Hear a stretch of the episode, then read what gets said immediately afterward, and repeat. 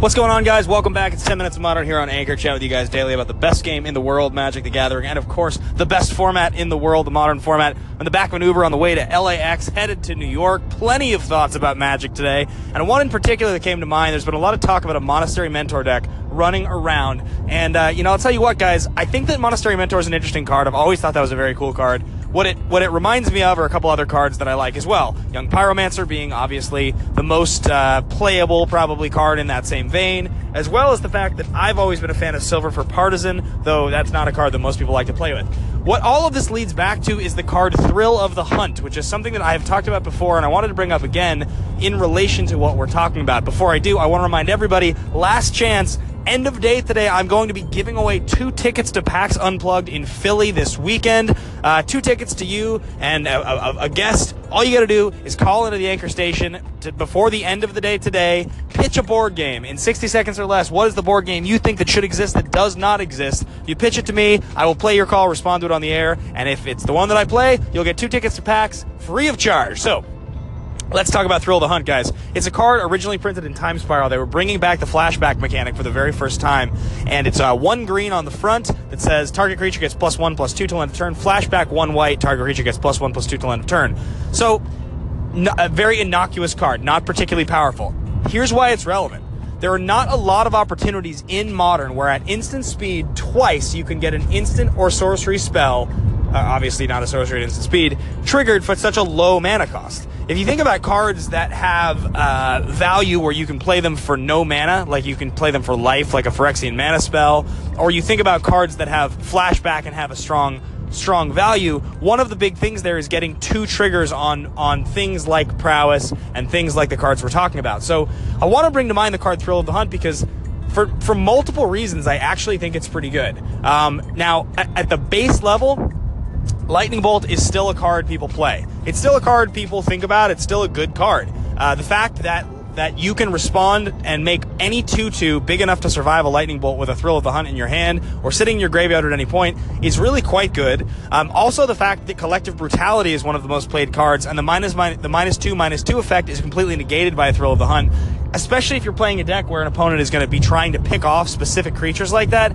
it just seems like a pretty strong card to play that gives you defense against maybe two of the five most played removal spells in the format right now, but also allows you to get two triggers. Thing about what this card does is once you, if you're going to go down the road of playing a three mana sorcery speed creature, which I understand a lot of us don't want to, but some of us do, uh, which is why Geist of St. Traft is seeing more play again because Splinter Twin doesn't exist anymore. Now playing three mana sorcery speed creatures is actually a very good thing. Not the Reliquary and cards like that.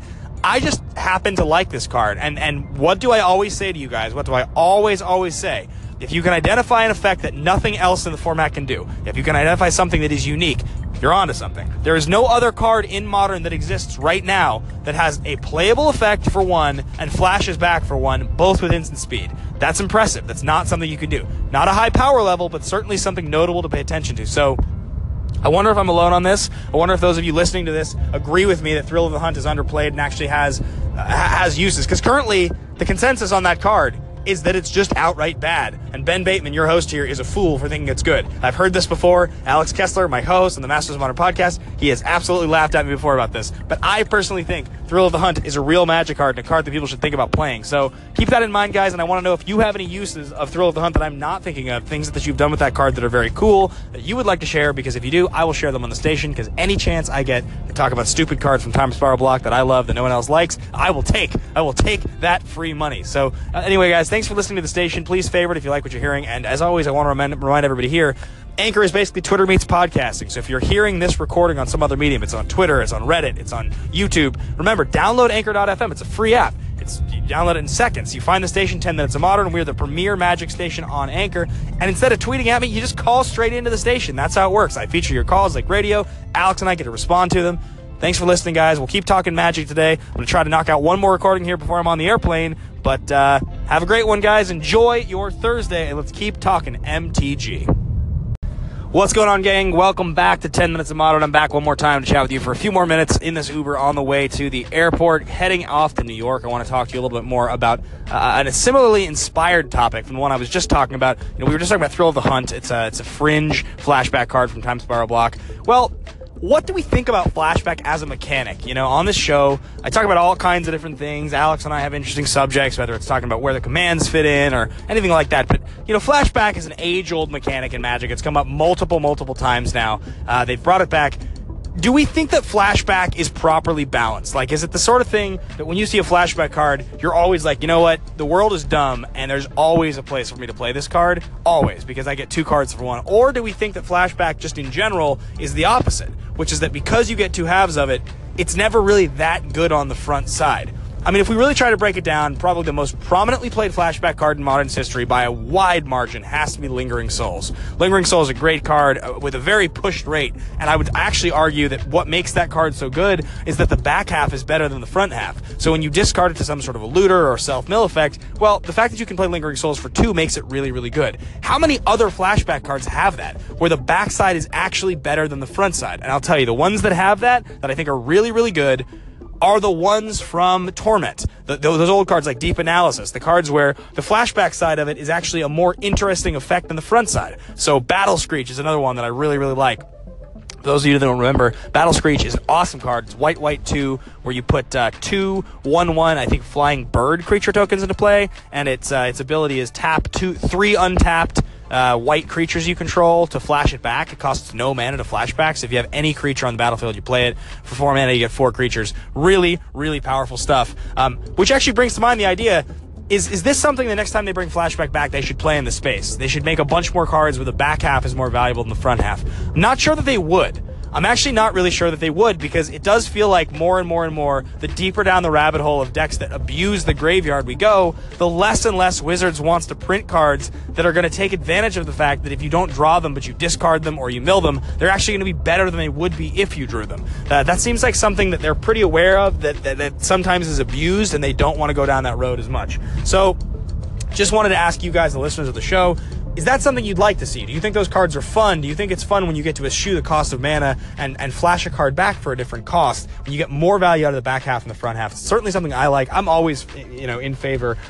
I'm always in favor of printing powerful commons and uncommons. As far as like broken rares and mythic rares go, I mean, that's fine and it's fun to get those cards, but I really, really like versatile pushed commons and uncommons. They just, they're just more fun, especially ones where it feels like you're getting value. You're not breaking the game, you're just getting a high value. You're having to jump through a hoop to get something really cool out of it. That's one of my favorite things. So, anyway, guys, uh, share your thoughts. Call in here to the station. Favorite if you like what you're hearing. And if, uh, of course, you know, download anchor.fm if you haven't already to uh, participate in the conversation. Thanks for listening to 10 Minutes of Modern, guys. Have a great Thursday. Talk to you when I get to New York. What's happening, guys? Welcome back to 10 Minutes of Modern here on Anchor, chat with you guys daily about the best game in the world, Magic the Gathering. I'm your host, Ben Bateman. I host the Masters of Modern podcast along with Alex Kessler on Collected.company. And tonight I'm here in New York City, uh, Brooklyn specifically for my dad's 70th birthday to talk to you guys a little bit more about the subject of value cards with two casting uh, situations, flashback type of cards, you know, uh, aftermath type of cards. And um, I, I, figure I'll probably take some call-ins here because I had one particular call-in yesterday that I thought was really interesting. Brandon S. Russell suggested a deck recently, and I want to talk to you know just a little bit about some of the ideas that I have about sort of this subject, um, value, second casting, sort of how much value do you get out of cards that can be cast twice. Um, so without further ado, guys, uh, I'm going to get straight into it. I want to remind everybody here this is Anchor. It's basically Twitter meets podcasting. Instead of tweeting at me, you call in. We can share your call ins as you're about to hear, respond to them on the station. Alex and I listen to everything, and that's how Anchor works. So continue listening to the station. Thank you for so much for supporting. Let's uh, hear some call ins about Flashback and share with you guys kind of uh, some ideas that I have for, for deck building. Hi, this is Sid. I guess the question I have is what makes Thrill of the Hunt better than any other pump spell in green. Um, you have Might of Old Krosa, Groundswell, uh, Vines of Vastwood, Blossoming Defense, even Become Immense, Mutagenic Growth. I mean, these are cards that do more for one mana or no mana, or allow you to delve and pay for less. I mean, what is it about uh, Thrill of the Hunt that makes it so much more appealing than these other spells? Because I could play two Might of Old and get more value than playing uh, Thrill of the Hunt? Like, what makes it better? Why play more Thrill of the Hunts and less of these other cards that supersede it, that do better than it for less mana? Sid, great question because it allows me to highlight really what the whole point of the discussion of Thrill of the Hunt actually is, in my opinion. Um, it's so you you pose a really interesting question, and and some of you that didn't hear what I was talking about yesterday on the station, I'll quickly reiterate. I was talking about the card Thrill of the Hunt, which is a time spiral flashback card for one green. At instant speed, target creature gets plus one plus two, and it flashes back for one white. The comment that I had was that I feel the card is criminally underplayed because of the way that it interacts with cards that have prowess, and most specifically cards that trigger off of the casting of an instant or sorcery spell, not necessarily to pump a creature, but to generate card advantage by making tokens. And the reason that I feel this card is underplayed, really what it does is speaks to how many instant speed, or we'll even say sorcery speed, though they're worse, uh, spells do you have where the front cost and the back cost, meaning the flashback cost and the regular cost, both are one or two mana. So as long as one of them is one and one of them is two or less, so let's take Ancient Grudge as a great example of another card. Why don't those cards see more play with other cards like Young Pyromancer and cards like Wolfir Silverheart and cards like Monastery Mentor? And the reason I and, and we'll even go as far as say, you know, cards like Guttersnipe. but basically these cards that trigger off of the casting of an instant or sorcery spell. And Thrill of the Hunt in particular is one that I think is good because the plus two toughness ability on the spell's casting makes it a protection spell at instant speed in some ways for some of the removal in the format. Now, clearly not good enough to make it in any way on people's radar because it's not played. Nobody plays this card. I'm one of the only people I can think of that ever talks about this card. But I do think that the card's underplayed in the sense that if you stack this up against cards like Artful Dodge and Purify the Grave and we'll, we'll say Ancient Grudge and saving grasp um, basically any of the spells that cost one and flashback for one or cost two flashback for one it gets there's a very small list right? And now the idea here is that as long as you're getting enough of an effect enough of a game relevant effect for cheap enough the fact that you get two spells out of every one spell here in the situation is what makes this appealing now, not appealing in the sense that, like you asked here, it doesn't make Thrill of the Hunt better than Mutagenic Growth or Might of Old Krosa or Vines of Vastwood or any of those cards. It certainly doesn't. By no means is that even close to true. But what ends up happening is those cards that you're talking about, they fit very specifically into a deck that wants to make the most of a pump spell for one or two mana, right? It, it, really wants to make the most of it. It wants to get the highest rate of return, power, and toughness for its one mana. That's not at all what the point of using Thrill of the Hunt even is, because even at best you're getting plus two, plus four for two mana, which is not the point.